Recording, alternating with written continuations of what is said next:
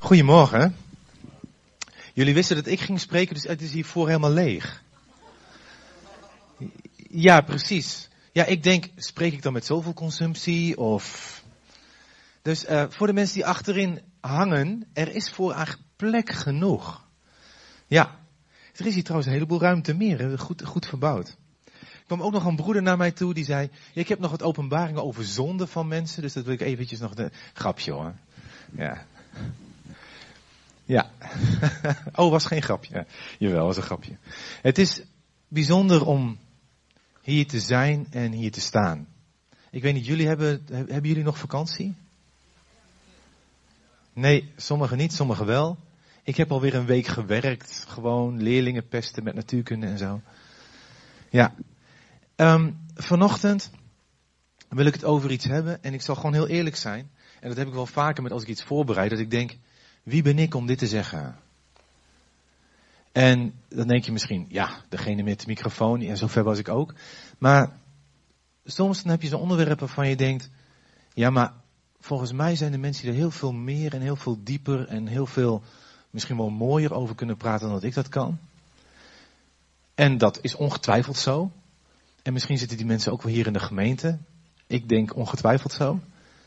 Maar vanochtend heeft God, denk ik, mij de plek gegeven om het te delen. Dus ik doe dat gewoon.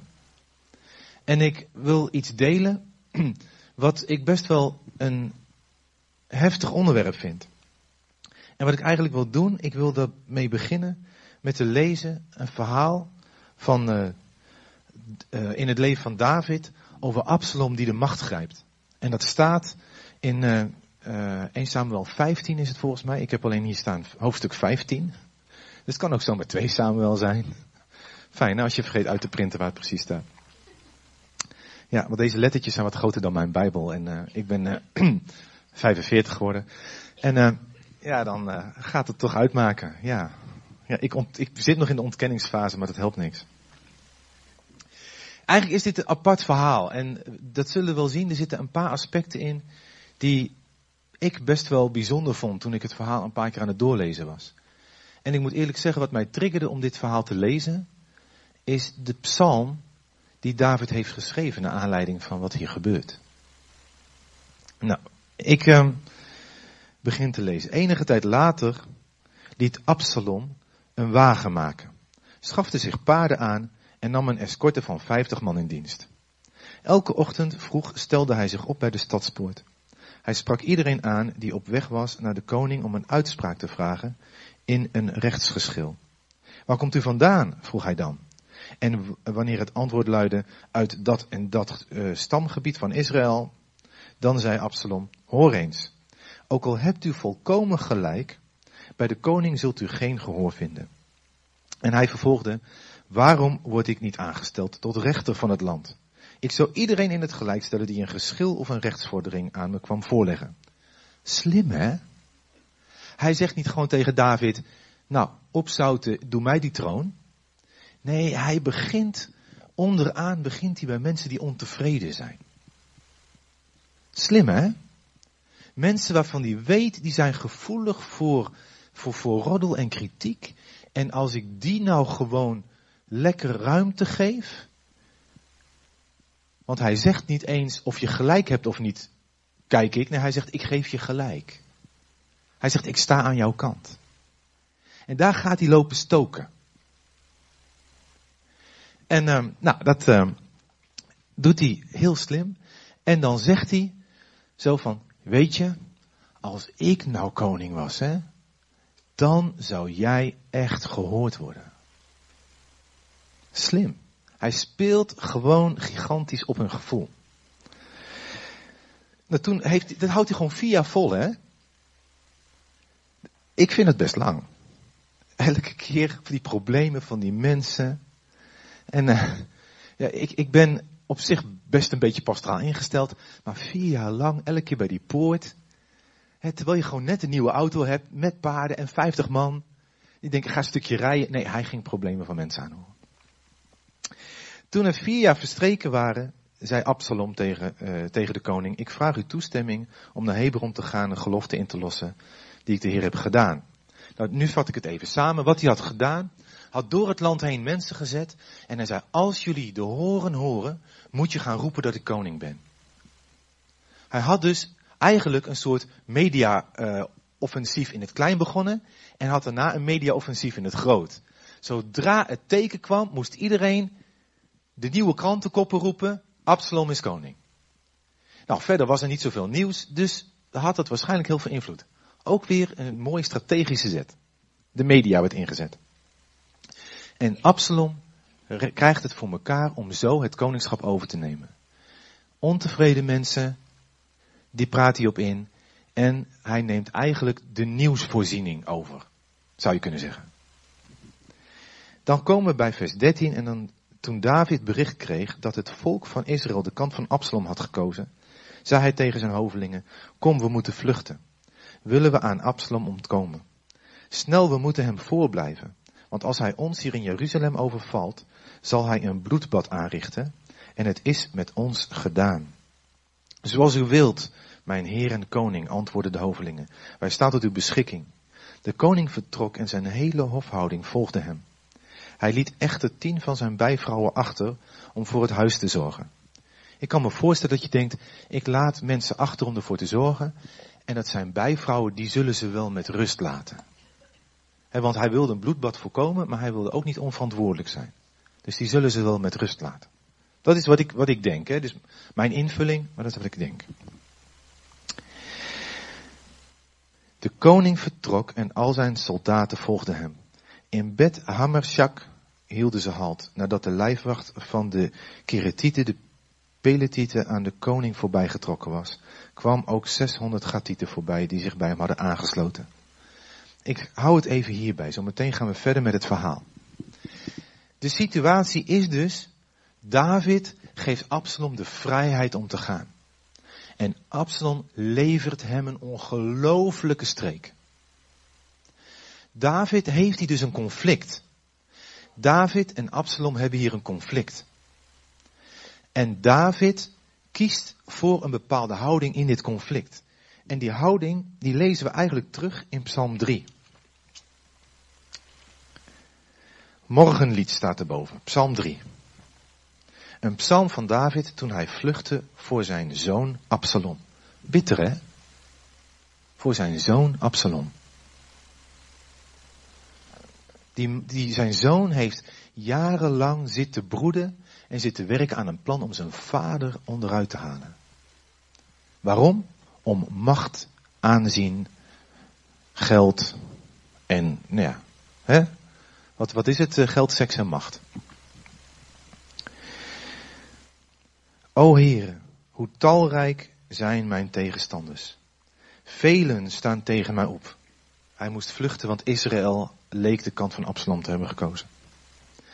Velen zeggen van mij, hij vindt geen hulp bij God. Maar gij, heren, zijt een schild dat mij dekt. Mijn eer en die mijn hoofd opheft. Als ik luide roep tot de Heere, antwoordt hij mij van zijn heilige berg. Ik legde mij neder en sliep. Ik ontwaakte, want de Heere schraagt mij. Een schraag is zo'n poot die je kan uitklappen en die ondersteunt. Hè? De Heer ondersteunt mij. Even kijken waar ik was. Ik vrees niet voor tienduizenden van volk die zich rondom mij stellen. Sta op, o Heere, verlos mij, mijn God. Ja, gij hebt mij al mijn vijanden op de kaak geslagen en de tanden der goddelozen verbrijzeld. De verlossing is van de Heere. Uw zegen zij over uw volk. En dan gebeuren hier een paar interessante dingen. En waarom wil ik dit aanhalen? Ik denk dat we allemaal in ons leven conflicten hebben gehad. Conflicten met mensen in onze familie, met misschien wel buren, er maken zelfs hele tv-programma's over. Uh, in, de, in de gemeente, in, in organisaties. We hebben allemaal wel conflicten gehad. En we hebben daar keuzes gemaakt. David heeft hier een megaconflict. Hij is de rechtmatige koning. Hij is degene die die positie van God heeft gekregen. Hij is gezalfd als koning op aanwijzen van God. En toch wordt hij afgezet en wordt er een plan gemaakt om hem kapot te maken. En waarschijnlijk als het Absalom gelukt was, had hij zijn vader gedood. Met de hele hofhouding erbij. Ja, je eigen kind. Nou, hoe verraden voel je je dan? Laten we gewoon eerlijk zijn. Hoe verraden voel je je dan? En ik zou me kunnen voorstellen dat je denkt, ik krijg hem wel. En ik denk dat dat vaak is wat in conflicten gebeurt. Dat je denkt, in meer of mindere mate, bewust of onbewust, hè, ik betaal je terug. Jij pakt mij en ik pak jou. Ik vind dat ik het recht heb jou te vergelden. En David zou je hierin alle gelijk van de wereld kunnen geven. Dat hij een plan maakt en meteen de hele zooi overneemt en ze echt met de grond gelijk maakt. In dit conflict zegt hij ook, sla ze voor hun kaak. als je dat eventjes in de wereld zou vertalen, sla ze op hun bek. Oh, mag je dat zeggen? Ik weet het niet, ik heb het wel net gedaan. Dit staat daar mooi. Maar wij hebben er dan ineens, oh dat is wel, we hebben bijna zondagschooltaal. Hij zei, hier haal ze neer. een kaakslag is niet een aai over de bol. Haal ze neer. Een volle rechtse. Heer, pak ze. Dat is wat hij zegt. En weet je wat er dan zo apart aan is? En dat is ook als wij in een conflict zitten. Op een of andere manier gaan we er altijd vanuit dat God aan onze kant staat.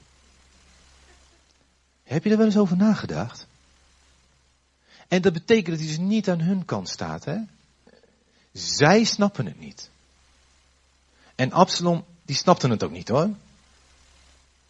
Maar als er een conflict is, denken we altijd, God staat aan mijn kant, want hé, hey, ik heb toch gelijk. En ik ben toch best een aardig iemand, dus God staat aan mijn kant.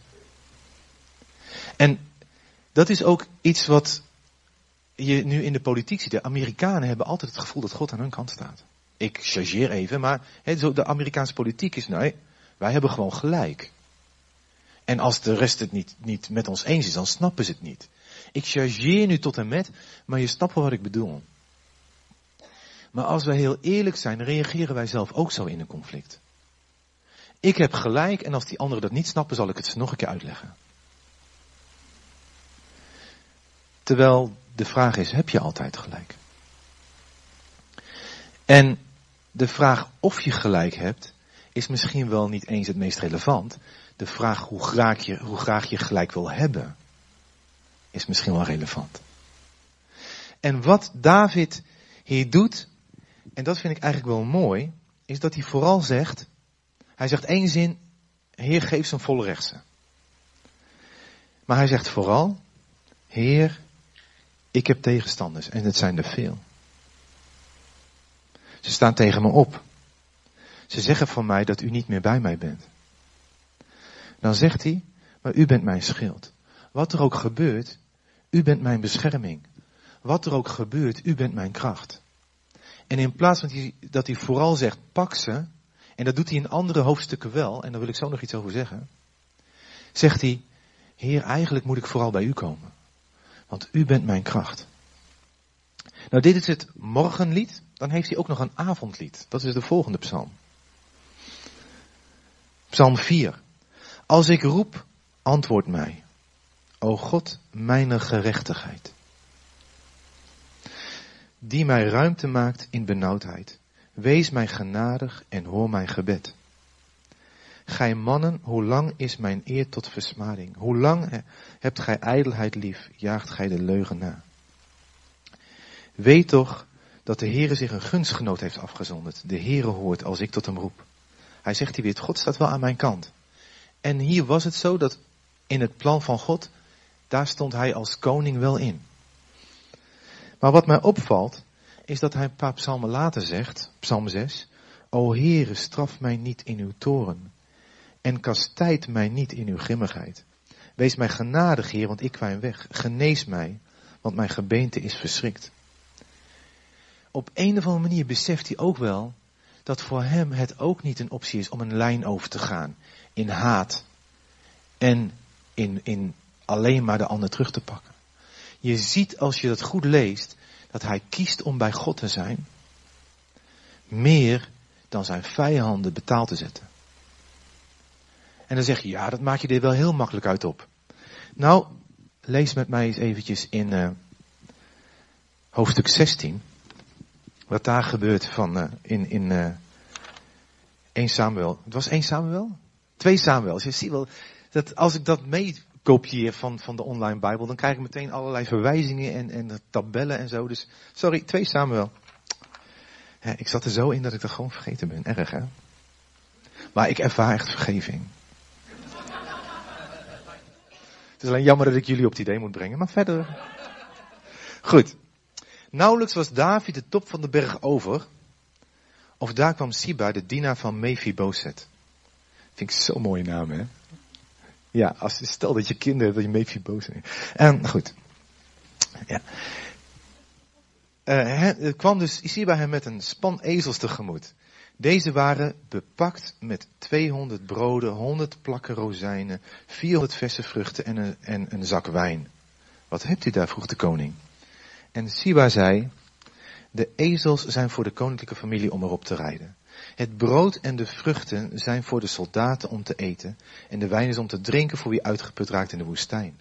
De koning vroeg, en waar is de kleinzoon van uw meester Saul? Siba antwoordde, die is in Jeruzalem gebleven, zoals hij zei. Het volk van Israël, uh, zoals hij zei, het volk van Israël vandaag het koningschap van zijn grootvader teruggeeft. Toen zei de koning tegen Siba, dan is alles wat Mephibosheth bezit voortaan van u. En Siba bedankt hem daarvoor. Maar nu wordt het interessant. Zodra David bij Bachurim was aangekomen, kwam er iemand aanlopen uit de familie van Saul. Een zekere Simi, de zoon van Gera. Vloekend en tierend kwam hij aanlopen. Even voorstellen, vloekend en tierend. Dat is niet. Die zat daar te schreeuwen en die zat daar vloekend en tierend aan te komen. En dat deed hij niet alleen met woorden. Maar, eh, en hoewel David door zijn lijfwachten van heldhaftige soldaten was omringd, bekogelde hij de koning en zijn gevolg met stenen. Dus er komt daar een gast aanlopen en David had dus nog steeds honderden mannen bij zich, hè? Komt hij daar dus aanlopen en hij komt schreeuwend ik weet niet wat hij gezegd heeft, maar vloekend en tierend is heftig. En hij gaat gewoon stenen gooien naar David. Die mensen hadden zwaarden. Die vinden niet leuk als je hun koning gaat lopen, lopen bekogelen. Daarmee neem je een risico. En hij doet dat.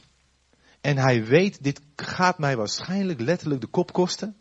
Maar hij is zo boos dat hij dus stenen, al vloekend en tierend over op David loopt te gooien. Stel je dat eens voor. Dat Willem-Alexander er aankomt. En lopen allemaal van die mannetjes. Ja, oké, alles is veilig, alles is veilig. Ja, ja, ja, oké.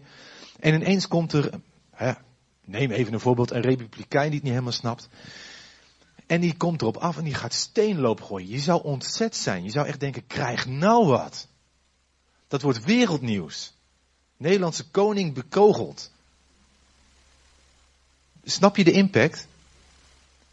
En wat doet David? Dit vind ik best wel apart. Dus die, die lijfwachten die willen er ook op los, hè? Beetje lijfwacht die denkt, ha, actie. Maar hij gaat helemaal los, die man, hè? Hij vloekte en schreeuwde, maak dat je wegkomt, moordenaar, stuk ongeluk. Ik ben benieuwd wat er in de grondtekst stond. Ja, stuk ongeluk. Je hebt de toren van Saul toegeëigend. Nu wreekt de Heer het bloed van Saul en zijn familie aan jou en geeft hij het koningschap aan Absalom je zoon. Dat is je verdiende loon, moordenaar die je bent. Jobes broer, Abisai, zei tegen de koning, hoe waagt dat hondsvot, als je nog leuke scheldenwoorden zoekt. Stuk ongeluk, hondsvot. Ja, dat is allemaal bijbels. Het mijn Heer en Koning te vervloeken. Uit de weg jullie, sla zijn kop eraf. Maar de koning zei, wat heb ik met jullie te maken, zonen van Syria? Hij vervloekt mij, en wat dan nog? Dat heeft de Heer hem natuurlijk ingegeven. Wat vraag je dan? Hoe waagt hij het? En tot het hele gezelschap vervolgde David. Let op. Dit, dit is wat, wat hij hier doet. Dit is een les voor ons allemaal. Luister, mijn bloedeigen zoon staat me naar het leven. Zou deze afstammeling van Benjamin me dan met rust laten? Laat hem maar vloeken. De Heer heeft het hem immers ingegeven. Misschien merkt de Heer mijn ellende op en vergoedt hij me later de vervloeking van vandaag. Wat hij zegt in de andere tekst is, als God mij wil herstellen, doet hij dat. Als God mij niet wil herstellen, doet hij het niet, maar het is goed met mij. In dit conflict kiest David niet voor zijn gelijk, maar voor Gods gelijk, ook al is het niet zijn gelijk. En dat is wat wij moeten leren in een conflict, hoe groot of hoe klein ook. Dat wij niet zeggen, God is sowieso aan mijn kant en jij bent de loser, want jij hebt het fout. En dat we zeggen, Heer, u bent mijn kracht. Heer, u bent mijn sterkte. U bent mijn bescherming voor mensen die mij, die mij zoals bij Absalom, fout behandelen. En die mij ook fout beschuldigen. Maar Heer, niet mijn recht, maar uw recht moet gebeuren. Ook al is het niet helemaal zoals ik het me voorstel. Betekent het dat je geen grenzen mag aangeven, dat iedereen over je heen mag lopen? Nee, natuurlijk niet. Het is gezond om grenzen aan te geven. Je mag best tegen iemand zeggen, wat je nu doet kwetst mij. De Bijbel zegt, wees vriendelijk tegen allen. Maar dat betekent niet dat je kwetsbaar naar iedereen moet zijn. Als mensen over grenzen gaan, mag je zeggen, hé, hey, hier is een grens en mag je een stap terug doen. David vluchtte ook. Hij laat zich ook niet afmaken. Hij kiest ook voor een stukje zelfbescherming hier. Maar hij kiest ook voor het recht van God. Boven zijn eigen recht. En ik denk dat dat een les is voor ons allemaal. En terwijl ik dit zeg, vind ik het ook heel moeilijk. Ik heb met opzet dit t-shirt aangetrokken. Hè, dat, dat de Arabische N, het teken wat op de, op de huizen van mensen in Irak wordt geschilderd, zodat ze herkenbaar zijn als christen, zodat ze later te pakken genomen kunnen worden. En daar gebeurt onrecht in het kwadraat. Een duivels plan rechtstreeks uit de hel voor mij, wat, wat mij betreft, om het volk van God zo hard en zo gemeen te raken. Dit kan niet anders dan uit de gedachten van de duivel komen, want hij kan God niet rechtstreeks raken, maar wel via zijn kinderen. En terwijl ik dus zeg, Gods recht boven ons recht, denk ik, ja maar dit onrecht is zo groot. En zegt mijn denken, mijn gevoel, we pakken ze keihard terug. En merk ik dat ik eigenlijk bijna blij ben wanneer, eigenlijk bijna, ik merk dat als ik gewoon nadenk en ik zie dat ISIS mensen doodgaan, dat ik denk, ha mooi. Aan de andere kant denk ik, dat zijn mensen die net zo hard, waar Jezus net zo hard voor gestorven is, als voor mij. En ik zeg het omdat ik vind dat ik het moet vinden, maar ik voel het niet helemaal zo. Ik denk dat je wel begrijpt wat ik bedoel. Ze zitten aan mijn broers en zussen. En ze maken ze op de meest vrede manieren af. We pakken ze terug. En aan de ene kant moet gerechtigheid geschieden. En denk ik dat daar ook een, gewoon een oordeel over moet komen. Over wat die mensen fout doen. Maar dat betekent niet dat ik moet worden zoals zij en moet gaan haten. Want dat is mijn keus. Dat ik word als zij. Precies, wij vechten, wij vechten niet tegen vlees en bloed. Wij vechten tegen overheden en machten. En als we die door elkaar gaan halen in dit, dit ding, dan gaan we mensen haten in plaats van de zonde. En ik denk dat dat voor ons, en terwijl ik het zeg, ik vind het moeilijk. Ik worstel hier ook mee. Maar ik wil kiezen voordat Gods recht geschiet. En niet dat ik eigen rechten ga spelen. En dat is in zo'n groot conflict. Maar het is ook in een klein conflict. Ik wil dat God mijn rechter is. Ik weet nog dat heel lang geleden ergens, ik, ik weet niet meer precies hoe lang, maar dat is echt lang geleden, nog jaren, jaren voordat ik in deze gemeente al kwam, dat mij onrecht geschiedde. En ik worstelde ermee. Mensen hadden dingen over mij gezegd die gewoon niet waar waren. Er gingen roddels dat ik zonde in mijn leven zou hebben en weet ik allemaal wat. En het waren mensen die heel dicht bij mij stonden. En ik wist dat het niet waar was, want hé, hey, het was mijn leven. Ik ben niet perfect, maar waar zij me van beschuldigden was gewoon niet waar. En het had een grote impact, want het begon als een olievlek uit te breiden. En ik was er klaar voor, om een tegenoffensief te beginnen. Echt waar. En natuurlijk had ik dat in een geestelijk sausje gegoten, maar het was gewoon een ouderwets tegenoffensief. En ik ging naar een conferentie op eh, toen nog de Bron. Zo lang geleden is dat. En daar was een man. En uh, David Cartledge, hij leefde ook niet meer. Zo lang geleden is het al. En ik ging naar hem toe en ik zei, nou, dit en dat en dat. En hij begint te profiteren. Hij zegt, dus blijf, zwijg en haal niet je recht. En God zal jou binnen drie jaar, zal hij jou herstellen. Terwijl ik had bijna niks gezegd. Ik had alleen maar gezegd, ik word vals beschuldigd. En ik deed het natuurlijk heel geestelijk, hè, want zo'n man gods, David Carter is een bijzondere man god. Heeft, ondanks dat ik hem al een paar keer gehoord heb, heeft veel voor mij betekend in, in uh, meerdere dingen. En hij zei, sta niet voor jezelf op, maar laat God voor je opstaan. En hij zal jou binnen drie jaar verhogen. En God heeft het gedaan, ondanks dat ik me er niet helemaal aan gehouden heb. Maar het was genoeg om in de meeste gevallen mijn mond te houden. En nu ik terugkijk, denk ik, oh gelukkig. Want dat had ik nodig om mijn hart rein te houden. Zowel de psalmen als het Nieuwe Testament zegt, je mag wel boos worden, maar zondig niet. Staat ook in de psalmen. David zegt het ook. Je mag wel boos worden, maar zondig niet. Je mag best over iets, oh, je hoeft niet alles maar te laten. Je mag best zeggen, oh, dit, oh.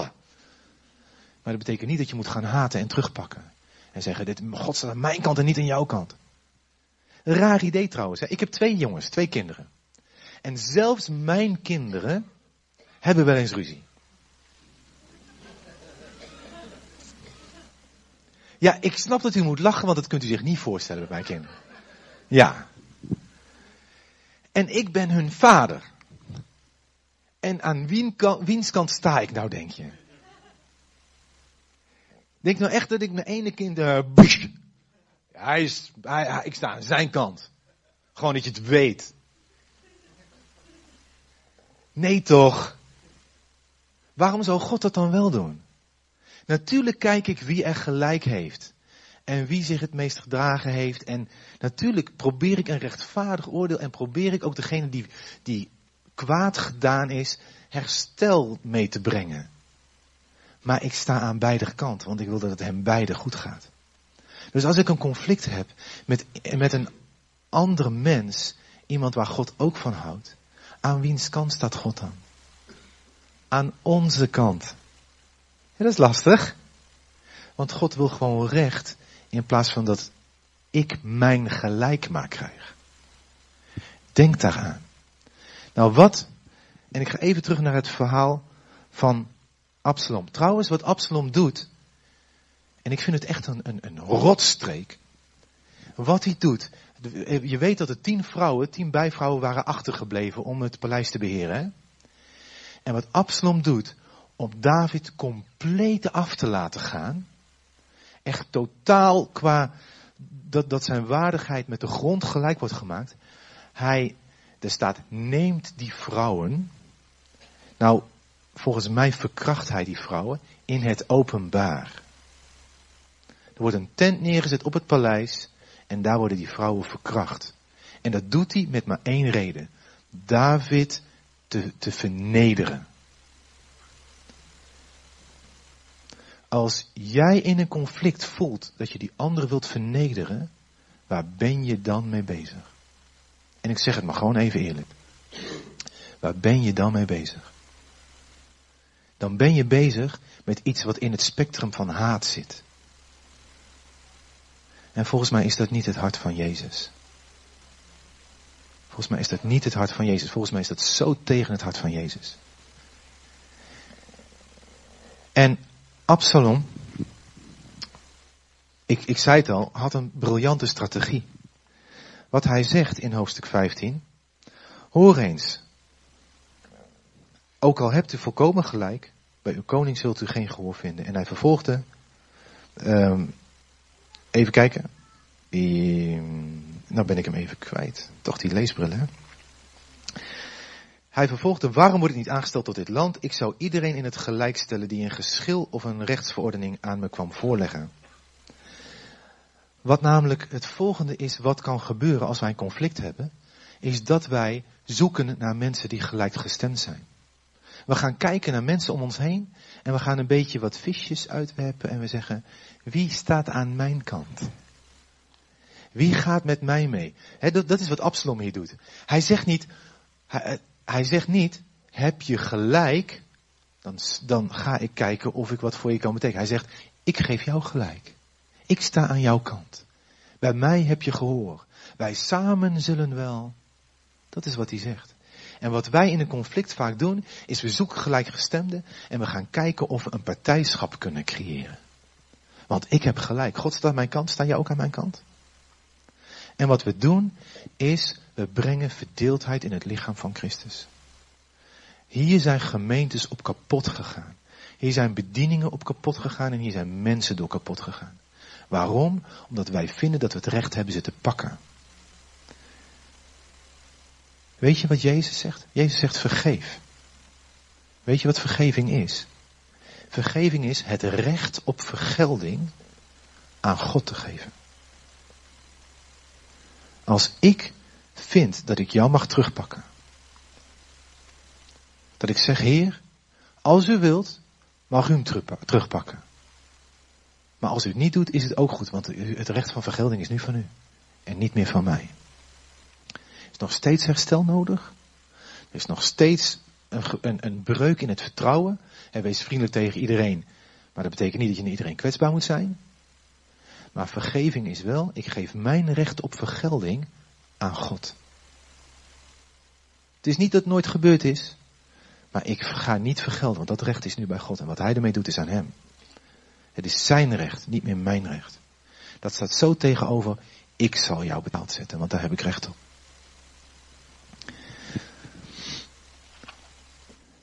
Maar dat haalt niets af aan de pijn die erdoor gedaan is. En wat ik zometeen eigenlijk wil doen, is niet een, een um, en ik zeg het even misschien wat onhandig, een hele emotionele sessie over alle pijn die we hebben gehad.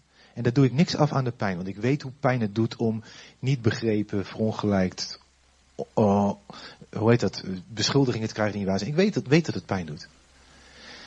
Maar ik weet ook dat we ook met die pijn naar God mogen gaan.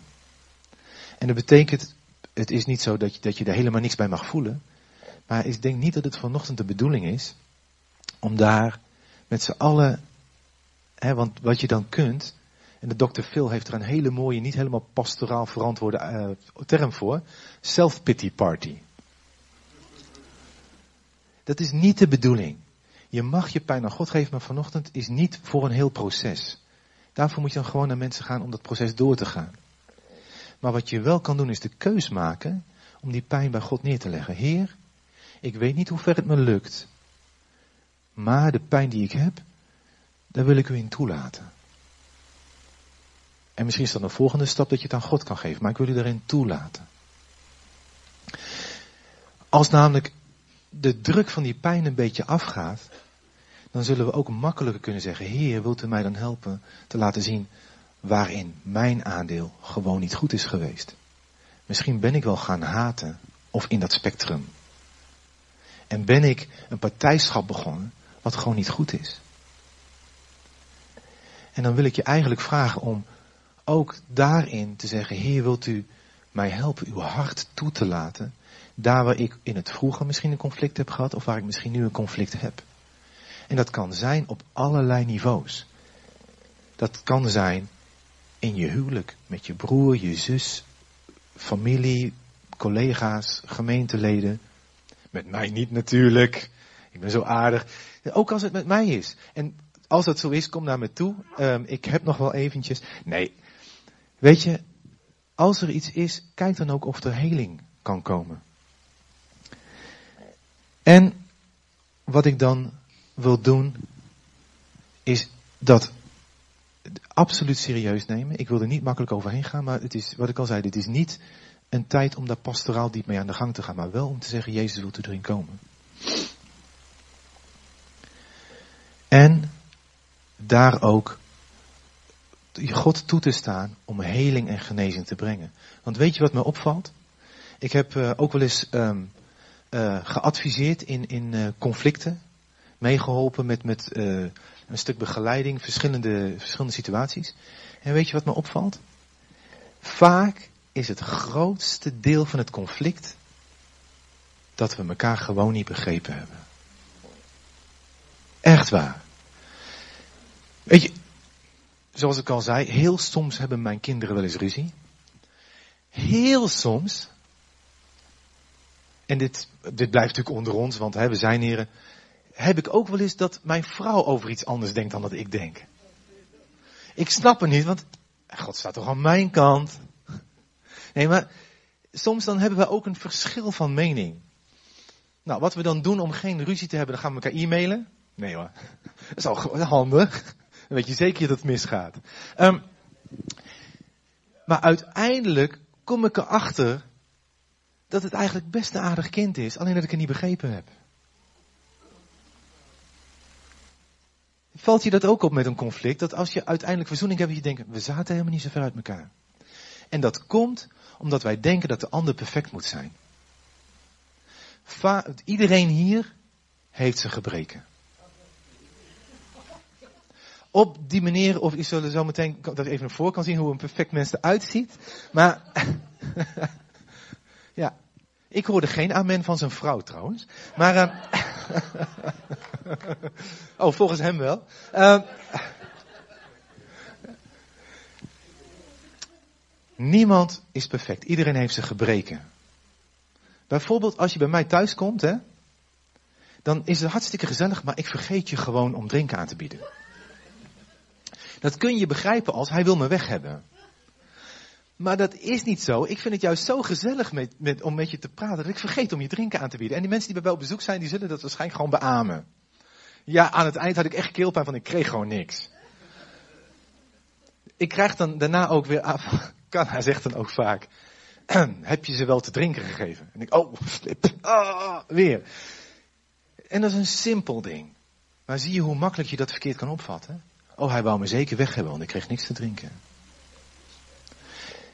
Ik ben dus daar, dat is een hè, gebrek aan mij. En dit is echt een van de mindere. Maar je zou het verkeerd kunnen begrijpen, je zou een heel conflict kunnen krijgen. Alleen omdat je denkt, ja, Giovanni die heeft soms een microfoon vast, dus die zal wel perfect zijn. Wees genadig met de ander. Iedereen heeft zijn gebrek. En misschien is dat wel een gebrek wat bij jou pijn doet. Als jij je heel onzeker over jezelf voelt, dan zul je bij mij denken, zie je wel, hij mag me niet, want ik krijg niet eens te drinken. Terwijl het is eigenlijk totaal een misverstand. En dit is een redelijk onschuldig voorbeeld. Maar ik ken conflicten genoeg, waar het probleem eigenlijk net zo klein is, maar het een heel verhaal is geworden. Ik heb in Frankrijk een keer gesproken in de gemeente over vergeving. Wist ik veel. En wat bleek nou? Er bleek in de gemeente van 35 man al vier jaar een familieveten te zijn. Een gemeente van 35 man is twee families. En wat was het probleem? De familie van het ene meisje zei dat een jongen zijn tong had uitgestoken naar een meisje. En dat betekent in Frankrijk, ik wil met je naar bed. Hebben ze vier jaar een gemeente van gehad die, ja je kon niet scheuren want dan bleef er helemaal niks over. Maar die dus in tweeën lag, vier jaar lang, omdat zogenaamd een jongen zijn tong had uitgestoken naar een meisje. Nou, als voorganger wil je daar niet bij zijn. En het was mijn eerste spreekbeurt trouwens in een kerk. Dus ik had geen idee wat ik daar kwam doen. Toen ik tegen die voorganger vertelde dat ik over eh, vergeving zou hebben, trok die bleek weg. Letterlijk, echt waar. Dus ik had geen idee wat ik deed. Ik was 21. Ik zei, ik, ik, ik was op zich geen slechte preek. Maar het was vooral Gods woord. En die mensen zijn smiddags bij elkaar gekomen. En het bleek een misverstand te zijn. Die mensen hebben vier jaar ruzie gehad om een misverstand. Nou, een beetje Nederlander is toch slimmer dan een Fransoos? nou, dat zijn we dus niet. Dus als je een conflict hebt gehad of erin zit, laat God toe in je pijn. Dat kan de druk eraf halen. Zover dat je kan zien dat God ook in het conflict kan komen en niet alleen aan jouw kant of alleen aan die andere kant staat, maar gewoon verzoening en heling voor op, op, het oog heeft. En kijk dan ook daar waar je gewoon zelf eigenlijk een verkeerde houding hebt genomen door terug te gaan pakken. En dat je God het recht geeft op vergelding. En vraag God dan ook om je te helpen genadig te zijn met de fouten van de ander. Want niemand is perfect. Zelfs wij leven niet. Ja? Zullen we bidden? Heer, ik wil u danken dat u ons begrijpt. Ook onze fouten, onze gebreken. Als we iets onhandig tegen u zeggen, u wordt niet gekwetst, want u kent ons hart. Heer, en u ziet ook de worsteling die een heel aantal van ons misschien wel op dit moment hebben. En, en ik denk velen van ons hebben gehad in conflict situaties. Heer, en, en voor een heel aantal van ons is het gewoon heel gezond als we u gewoon in die pijn toelaten. En als u het helemaal wil aanraken, is dat goed, maar we willen u vooral op dit moment de toestemming geven om het proces bij ons een stap verder te gaan. Om de druk, die, die, die pijn die zo, zo schuurt aan ons gevoel, om dat de druk een beetje af te houden, dat u erin komt. En misschien wel met de olie van uw geest. En daarmee het aan het, het, aan het genezen en aan het verzachten gaat. Want ook al is het op een misverstand berust, die pijn is wel echt. En als het zo is dat je ervaart, ik heb God gewoon nodig in, in, die, uh, in die pijn. Ik heb ik nodig God toe te laten in die pijn. Wil ik je gewoon vragen je handen naar God uit te strekken. Je handen naar God uit te strekken. En er zijn, en dat kun je heel klein doen, zodat niemand het ziet. Heel groot, omdat je niet kan schelen dat iemand het ziet. Want het is tussen jou en God. En ik ga het ook geen tachtig keer vragen, dus als je het wil, strek gewoon je hand uit naar God. Heer, ik heb nodig dat u komt in pijn die ik heb weggestopt. Of pijn die op dit moment heel actueel is. Ik heb nodig dat u daar komt en dat u het ook weer in perspectief zet. En dat u mij helpt om daar uw genezing in toe te laten. En ook niet zelf medelijden de, de leiding te geven. Maar de genezing en de, het, het weer heel worden daarin. Om dat voor ogen te houden en te geloven dat u dat gaat doen in mijn leven. En op dit moment, voor al die mensen die hun hand hebben uitgestrekt, Heer, ik heb nodig dat u in mijn pijn komt. Bid ik dat u op dit moment een stap verder gaat. Maar ook op dit moment bid ik dat God tot je zal spreken. En je zal laten zien wat de volgende stap is die jij kan gaan doen in dit herstelproces. En ik zie dat uh, voor sommigen dat zal zijn een gesprek met die persoon, omdat die pijn best wel te handelen is daarin. Ik zie ook dat sommigen de pijn hebben gepakt als een, dit is mijn pijn en ik hou het vast. En in plaats van dat je het wil loslaten, heb je het vastgehouden, omdat het een, een, een veiligheid voor je is geworden. Het is een, een, een stok om mee te mogen slaan in je gedachten naar die anderen. En God zegt, mag ik, mag ik die stok? En of ik ermee sla, dat is mijn verhaal. Niet meer jouw verhaal. En ook als we moeten vergeven. Heer, ik bid dat u op dit moment daar weer een stapje extra inzicht en ook kracht geeft om te vergeven, om uw hart toe te passen in deze situaties. En als je het van binnen of hardop mee kan bidden, wil ik je vragen om mij gewoon na te bidden. Als je het niet kan, doe je het niet. Je mag het in je gedachten doen, je mag het in je hoofd doen. Heer, op dit moment wil ik ook degene zegenen waarmee ik dit conflict gehad heb.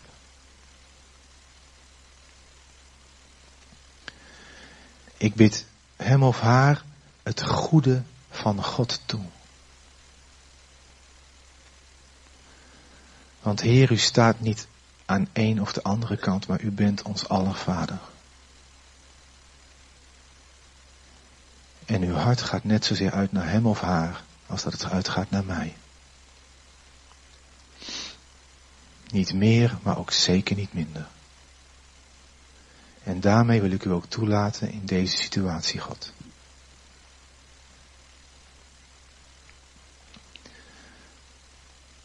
Amen. Amen. Wat ik, en dat kan nog met gemak, wat ik ook graag wil doen, is, en dit, even, even voor de, voordat dit te bot afgesloten wordt, dit is voor een heleboel mensen oké om zo dit aan God te geven. Dit niveau zou je kunnen zeggen is, is genoeg. Maar ik besef me heel goed dat voor een heel aantal mensen dit nog helemaal niet klaar is. En wat ik je wil vragen, is dan zo meteen als de dienst is afgelopen, om gewoon eventjes naar voren te komen en samen met iemand van de nazorg te gaan bidden. Het kan ook zijn dat we er zo meteen nog even, even tijd voor nemen. Maar wat ik ook wil doen, is het grootste onrecht wat ik de laatste tijd gezien heb, om daar ook voor te bidden. En dat is het onrecht wat er nu gebeurt in het Midden-Oosten. En het onrecht wat er ook gebeurt in andere landen, zoals soms in Indonesië. Waar ook soms een christelijk dorp gewoon met de grond gelijk gemaakt wordt. En in Afrika. En heel eerlijk, ik heb geen idee wat ik moet bidden. Misschien zijn er mensen die zoiets hebben, oh maar dan bid je dit. Nou, dit, dit grijpt mij zo aan dat ik niet weet wat ik moet bidden. Wat betreft de situatie, maar wat ik wel weet, is dat ik God kan vragen onze broers en zussen in die situaties te troosten, te steunen en wijsheid te geven. Ik weet niet of u gelezen hebt wat de ouders van die Amerikaanse journalist hebben geschreven. U weet dat die Amerikaanse journalist, Foley heet hij geloof ik, die, die is onthoofd door ISIS. En zijn ouders zeiden me, wat daar is gebeurd heeft ons aan Jezus herinnerd. Hij blij, het was een, een positief katholieke familie. En zij zeiden we weten dat hij bij God is en wat, wat daar gebeurd is herinnert ons aan Jezus. Dat is voor hen een troost. En natuurlijk, het is vooral heel verschrikkelijk dat gebeurd is, maar het is ook een getuigenis. En ik bid dat wat de vijand nu probeert, zal ontploffen in zijn gezicht. Wat de vijand probeert om de, de kerk daar kapot te maken en God te raken, zal omdraaien en het begin zal zijn van iets waarmee hij miljoenen mensen gaat verliezen voor de hel. Omdat er een opwekking gaat gebeuren. En dat is wat ik denk dat we wel kunnen bidden. Want weet je wat David zegt? zolang het intern is, zegt hij, Heer, ik vertrouw op u. En heeft hij niet zoveel over de vijand. Maar als het David, als het van buitenaf aangevallen wordt, van buiten het land van God, dan is hij genadeloos voor zijn, voor zijn vijanden. En ik denk dat we dat nu geestelijk mogen zien. Dat we mogen zeggen, oké, wij strijden niet tegen vlees en bloed. Maar wat betreft de hemelse gewesten, daar gaan we niet, daar gaan we niet voorzichtig lopen doen. En natuurlijk moeten we wijs zijn in, in, in oorlogsvoering en in bidden. Maar we haten de zonde en we haten wat er gebeurt met het volk van God. Niet op de mens gericht, maar dit is tegen het volk van God gericht. En daar komen ze niet aan, dan komen ze ook aan ons. En daarom wil ik graag dat wat daar gebeurt omdraait. En, en het ontploft in het gezicht van Satan. En dat het mensen, dat het het begin van een opwekking zal zijn. In niet alleen daar, maar in hele regionen in de wereld. Peter vertelde pas dat in Iran de kerk aan het groeien is. Nou, hoe lang hebben ze niet geprobeerd om daar de kerk helemaal weg te vagen? En in China en in andere gebieden. Ik bid dat dit, en wil ik niks afdoen aan, het, aan, het, aan de pijn en het leed. Maar dat het, dat het resultaat zal zijn dat er nog meer mensen zullen zijn die Jezus volgen met hun hele hart. En ik wil eigenlijk vragen of er iemand is die er heel bewogen mee is, die ons wil voorgaan in gebed.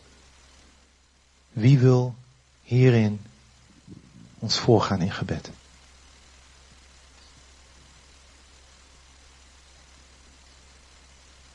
Ik zie dat er vrijwilligers aangewezen worden. Anders doe ik het hoor, vind ik geen probleem. Ja, wil jij dat doen? Ja? Of, oh, jij, oh, jij, gaat de muziek doen. Oké. Oeh, dat was even links, zeg. Dat was uh, bijna erbij. Ja? En wil ik u vragen om gewoon in een uh, kort gebed, gewoon vanaf daar ons mee te nemen. En gewoon voor die mensen te bidden die vervolgd worden. Zo zichtbaar in het Midden-Oosten, maar ook Afrika en, en andere gebieden. Ja?